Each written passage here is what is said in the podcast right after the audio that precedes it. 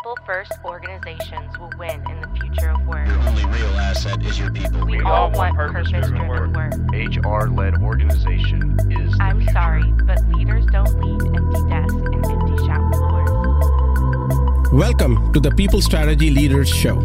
I'm your host, Sri Chellappa, founder and president of Engagedly, and a serial entrepreneur in technology, films, and music. This is where we talk to people leaders, business strategists, and organizational savants about leading in the time of change. What is working, what is not working, and more importantly, what we should be thinking about. Stick around to the end of the show. We will reveal how you can be our next guest. And now, let's engage. Today, I have Kurt as a popular keynote speaker, podcast guest, and author on high achieving servant leadership. Kurt wants to help people and create environments where people can flourish as themselves. He has appeared on national television shows and periodicals, including Wired, TechCrunch, Thrive Global, USA Today, Business to Community, WGN Radio, NBC, ABC, and at the White House. He currently serves as the VP of Marketing and Operations for eXp Realty, where he oversees the growth of eXp Realty's organization. At the individual and team level, he helps leaders develop and maintain skills, behaviors, and values to ensure the sustainable success of both their organization and themselves. Well, welcome to the show, Kurt. It's been a pleasure to have you. And thank you for having me. Awesome. Awesome. So, one of your favorite subjects, and you've been a high growth leader, and you mentioned a little bit about how you are brought in to scale companies into hyper growth, and eXp Realty is now the largest independent realty in the world. Is that right? Awesome. So, tell me a little bit about how how you went about doing that in your in your leadership style, and then you can jump into you know maybe getting into details of some of those things that people can use in their own leadership approaches. Yeah, I mean, eh, it, it it will lead to servant leadership because I think too often companies are held back, individuals and teams are held back from the traditional leadership styles and authoritative type, where at the end of the day, the, the, the traditional style of leadership ends up saying, Hey, I'm the boss. I know exactly what you need to do. Do do this exactly the way I'm telling you. Um, and whether or not they mean to, there's usually like an underlying, if you don't do it this way, you're going to be fired. Now, some people don't, you know, say that in a nicer way, but like as a leader, as the as the boss, as the team lead, you may be better at doing any job than everybody in your team. But as you, if you want to scale, you have to get out of the business, and so that type of leadership just it holds down teams, but definitely hold down companies from scaling. I mean, I've been t- part of taking a fair number of companies, you know, from tens of millions to hundreds of millions and even billions of dollars of sales. And it's like you can't do that unless you're figuring out a way to multiply yourself. And so I usually come into organizations and look for ways that one can bring in the wisdom that from where I've done this before. I, I like to joke there's a muscle memory in growth. There's a muscle memory in servant leaderships that that you get a feel for and you need to teach to others. But the biggest thing is figuring out how that I want to serve customers, but the best way to do that is by serving my team and putting them in a place to serve the customers.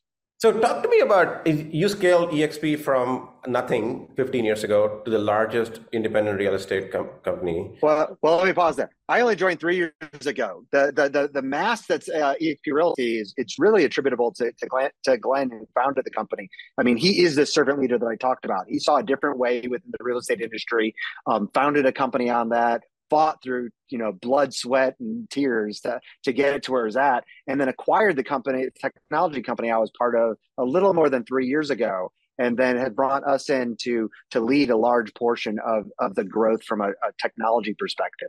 Um, i stayed because of who Glenn is and, and the leadership that he's brought on.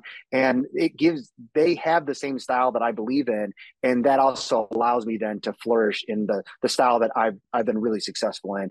And we've been really successful at the company for the last three years. Okay, so tell me uh, about the servant leadership style. What exactly does that entail? Can you walk me maybe even through an example as you're talking through that? Yeah, great, uh, great example. So, um, I was acquired into EXP with a company called Showcase IDX. They do real estate technology. Doesn't really matter what they do.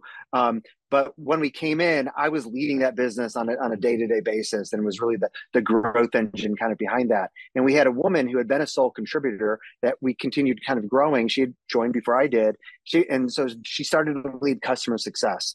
Well, Tiffany, her name's Tiffany. Tiffany's exceptional. She was exceptional when she was doing tickets in Zendesk, answering ticket problems.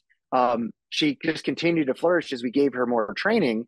Um, and she wanted to lead other people as well. Not everybody that's good at their job is capable of leading as well. And so as as I continued to pour into Tiffany from a career perspective over the last, you know, four or five years that I worked with her, she's been she was promoted earlier in the year to um, th- that company is now kind of exited out of here as uh, well. But she has grown into a place where she became the business unit manager. She was basically acting as general manager because I knew the best way for the company to grow. It did need me involved doing day to day operations, doing marketing and growth, and bringing my wisdom for that first two or two to three years.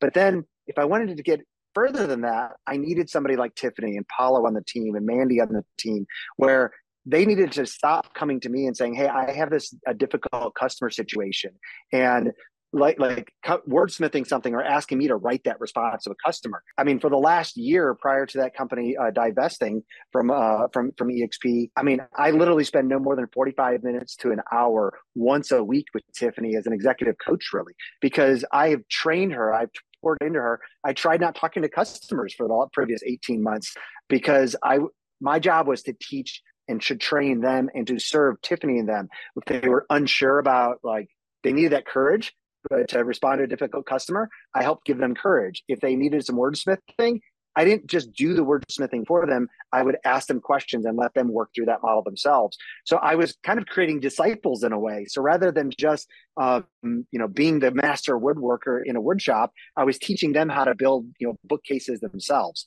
And because of that change in leadership style, uh, of me knowing the best way to serve my customers was to actually step out of the business and train really skilled people on that company.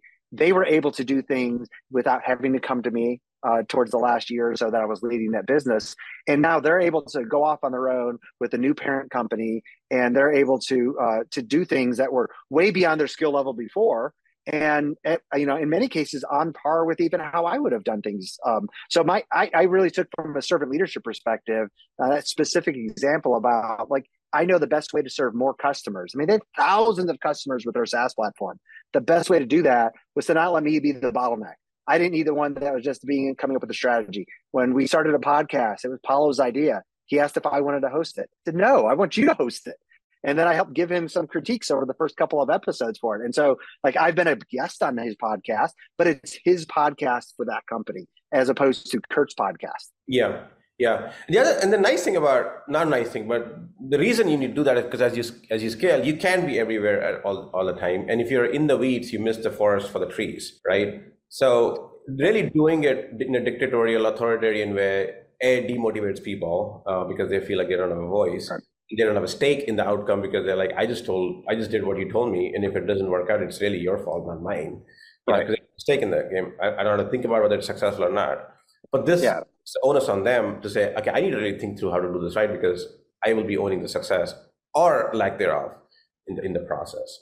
Yeah, exactly. I mean, and th- there are always areas, you know, I think as we move as leaders where we're we, are not skilled. Like I, you know, I'm I'm not the bookkeeper. I'm not, uh, you know, I, I engage well with uh, with the legal team. Sometimes, you know, I've, I've been on a number, fair number of patent applications, but I'm not a skilled trained lawyer. So, like, I can never go and counsel the general counsel about how to do their job. But there are areas that I do really well, and so even at EXP now, like one of the things that I lead at EXP is our enterprise and product led SEO. So building a like what's now the largest real estate portal in the United States for in terms of number of active listings and trying to, you know, get you know rank for millions of keywords as opposed to just the 20 or so that you know a local agent might rank for. Well glenn our founder before he started this he had created six regional portals city portals that were literally at the top of you know uh, at the top of google 15 years ago. You know he he, he may not he may not be that uh, expert on enterprise seo but he is so far more advanced in organic growth strategies than the CEOs of mm. almost any other public company because we're public. So I'm able to one just go and do my job as I need to and meet our teams. But Glenn is smart, is wise enough to be able to step in, understand what we're doing, ask questions, and he often has valuable input, and then let our team go and implement things we need to without him micromanaging. So he has strong opinions. I want strong opinions from somebody like him who has an expertise in an area where we're at, but he also knows that that we need to be able to go operate and run things in, in, independently, which also then my boss Leo uh, Pareja at the company uh, helps protect me to make sure that I can do that. Because yeah. when you're I always find at a company, one of the biggest things about being a leader of any kind is being able to say no. Because when you're really good at operating and doing things, people want to give you more. And Leo's been very good at saying, yes, yes, but these are the outcomes we want. So we need to protect your time. Yeah. So, you know, one of the quotes I read somewhere, uh, I'm paraphrasing, is, you know, you are a leader when you, not when you just lead people. You're a leader when you create more leaders who create more leaders. So basically, you can propagate that leadership down at least two levels. So you create leaders who can create leaders, and that's when you're a true leader. So I think what you're saying, I think your, your term of true leader, I think that's the only way that you're a leader. I, I think if uh, if if you're not if you're not multiplying yourself and creating more people um, that that can are, are capable of independently leading themselves and future teams, you're a manager. You're not a leader. And so you may be really good at things, but I mean, I think that's where you look back over time. People that have been really successful at super large companies. I mean, you go decades ago, like I think it was Ford Motors, Lee, Lee Iacocca was really good, transformed that company and growth. But when he stepped out of the organization, things just started to descend for, for, for the next 10 years or so. Was he wise? Yes. Was he really good? Yes. But he didn't multiply himself in the way that, that you would want in so many companies. But yet, if you look at somebody like a Cheryl Bachelder, she was the president, the turnaround CEO for Popeye's Louisiana Kitchen, a public company, but literally a franchise model for restaurants if you look back at the people that came out of that organization, there wasn't just one or two people that have been successful and have led major organizations and teams. There, there were 50 of them that now, if you look back to where they go, they're doing what she did. They're teaching people how to lead differently. They're finding success. They're failing as well, but but they they've risen in their career because of her. It, it really much a higher success rate than at other companies. Yeah, so servant leadership is obviously a, a, a, it's not a new concept. People have been talking about for decades. Um, where do you think uh, people fail to grasp that it is an important approach that they should take? Like, why is it not more popular around there? We see a lot more autocratic or opinionated leaders yeah. than we see servant leaders, to be honest. Um, and I, I, don't know if it's a question of maybe ego or yep. humility, or is it just that they can't get it out of their head that they're not always the right, you know, people that have all the answers. I, would like to understand your perspective on that. Yeah, I, I have a couple different uh, thoughts on it, really, too. The the one is, I mean, I think there is a humility. A lot of times, the, the servant leaders that I know, they're they're not the ones that go and shout their praises as much, and so um, that's you know you're not going to see them doing as many TED talks and stuff about their background. But I think the bigger thing is if you go pick up the average book on servant leadership, it doesn't scream business operations to you. It doesn't scream growth.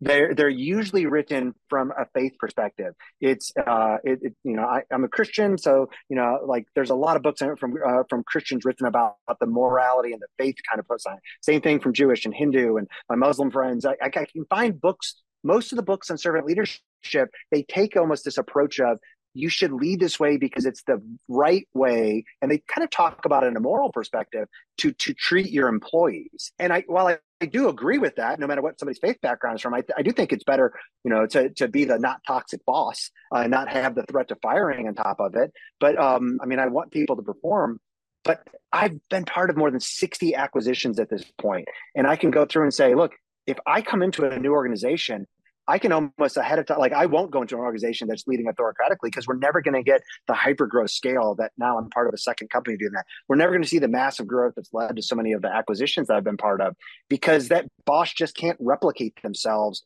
You can't do it repeatedly in the autocratic style. So there's only really two books that I know of that actually even kind of approach like this servant leadership from the business perspective. And so I like to use the, the term high achieving servant leadership because it does separate itself a little bit just from the pure servant leadership definition that you can go back through history um, around the world and find that but but i want to be very clear if it's the if you want to grow your business whether you're a 15 person ele- uh, electrical company or you're a saas company doing 200 million dollars a year the best way to grow is starting to adopt a servant leadership approach because that's the easiest way to unlock growth going forward um, and just from my experience. Yeah. Okay. And I'm just going to play the devil's advocate here. Yeah. What are some of the pitfalls or drawbacks of servant leadership that could come and bite you later? People think that they have to uh, they have to be nice at the expense of uh, growth, and so I kind of like to look at things as uh, you know I think about my personal relationships, my friend, my wife. Um, you know if you're if you're too strong in truth when somebody's not performing uh, or something not the way you like well that's bad that, that's bad for the relationship so you always have to have truth and love or, or you could say truth and grace together uh, as you come out with that and so but I, I think a lot of times I mean, there's nothing wrong with with some of these books that have been written about servant leadership. There's a great things from coming at those from a faith perspective, but you have to remember there's the, there's two things that we hear from a lot of different faith perspectives and approaches to servant leadership, even without faith, is there's peacemakers and there's peacekeepers. Well, those are two very different things. A peacekeeper says, look, we don't want to have conflict within the organization. A peacemaker says that there's no way to avoid conflict. The best way to make sure that we will have peace and a good relationship, Sri, is to have healthy conflict. If you and I come to a fork, we're hiking, and there's two business choices, and we can go left or we can go right. Well, we can either have that discussion now. You might have a very strong opinion that we should go left, and I think we should go right. Well, we can either have that opinion now, or one of us could force the discussion and say, or force it and just say, well, we're going to go my way. And then six months down the line, when it doesn't go the way, and then I, you know, if we follow, if we followed my path, you could come back six months later and you'd have turmoil and then like, see, I knew we should have gone the other direction. Well, that's bad for our relationship. There's much higher conflict at that time, but yet so many companies, I think, end up wanting to just keep it peaceful all the time at the expense of bringing up difficult topics. I mean, I one of the things I love about the the team that just uh, left our company was as they've now been spun out, they had I I hired for this. I wanted people that one believed in healthy conflict, as we just talked about, and I wanted people that had strong opinions, but they held them loosely. When there, you come to that fork in the road, I want you to come to me straight and go, "Hey, look, sometimes you may not have an opinion, but if you really think we should make this decision, I want you to be very, very confident in saying, look, here's what I think we should do and why we should do it. Do you agree or not agree?" And then we can have that discussion ahead of time. And I think that's one of the reasons that people uh, tend to not follow servant leadership is they tried keeping peace all the time. And today a lot of people get triggered by things and I'm like it's not about it's not about being mean to people. It's about having healthy discussions, healthy confrontation. And sometimes, I mean, I've worked for toxic bosses. I've left companies because of toxic environment. I think that I think some of us have PTSD from having worked in a toxic environment before. And so sometimes you're trying to be that peacemaker uh, or that peacekeeper and you're like well no the best thing is to help that person realize this is a safe place for you to uh, share why you have a really strong opinion and why you think that's the best business decision. It could be a big decision if like we're deciding do we go start satellite offices or it could be something small that says here's how I think we should respond to this client. Yeah. I, there are two things takeaways from that. One is obviously in a, a space where they feel safe or psychological safety is important and that really comes from the culture. So the leaders yeah. and the people around the leaders need to be able to have that environment where you you there you know failure is not always punished right? You right. need to be able to allow some of that and allow people to speak up even if they come across as uninformed or or idiots or whatever right? You need you need to be able to say you know what? I don't agree with this or i think maybe we should do it this way even if it's a dumb idea because right. not every idea will be dumb. Some of them may be some of them may be great ideas right? And you want to be able to surface those. And if they don't if they think if they get shot down after a couple of ideas they're not going to talk about the other ones where some of them may be good. Um, the second thing that I I think uh, you're talking about in this in this construct, basically, the one aspect of the the servant leadership that I was I was thinking about is making sure that people that you hire have the caliber to be be a leader and be able to do it right some people are better at just being told what to do because they can't really think in, in, enough to solve the problem sometimes. I mean, i don't know i'm just thinking aloud i right? think it depends on the problem. I think everybody i think everybody i mean even if you go to somebody who's a cashier at a restaurant like they're they're they're they, they're capable of doing way more but they may not believe in that themselves. And so um, i mean I, I do also agree with you where you were talking about like you have to have that environment where people feel safe to bring up what's potentially a dumb idea. That's how you approach that to them is one of the key differences too. Um, I mean, my wife says I can't tell people, but you know, I've, I've been an angel investor before, so it's like one of the highest compliments I can give to somebody who's starting a company or thinking about starting a company is to say that's not a stupid idea. Because as an investor, a lot of times you hear something and you go, "That's a dumb idea." You don't always tell them that. Um, but but on my team, when somebody comes up with an idea or they have a suggestion, I think it's the question. The servant leaders or people that are wanting to change their style. If if you hear something from somebody on the team and you go, "That's a stupid idea," Well, you're right. How do I get to that safe environment is I ask people kind of the same questions over and over. What led you to that conclusion? I want to know what brought them to that level of thinking. And sometimes they may discover that it's not the best idea there. And the follow-up question then is if, you know, because one, they may have actually, they may have a better idea than I do, and I just think it's dumb. So maybe they have evidence. But then I'm going to ask them, have you considered? And then I'll bring in a story from my past that probably points out why maybe that's not the wisest thing to do. That's part of taking the time to train people and, and help them develop critical thinking in a safe environment so that they will come up with more ideas. And the other thing that I love that you mentioned is um, they don't know it's a dumb idea. I don't always know it's a dumb idea. And so the one thing that I think all leaders need to realize, no matter they consider themselves a servant leader or not, is the one thing I think we we can all look back and I can tell people is being wrong and being right feels exactly the same until you know that you're wrong.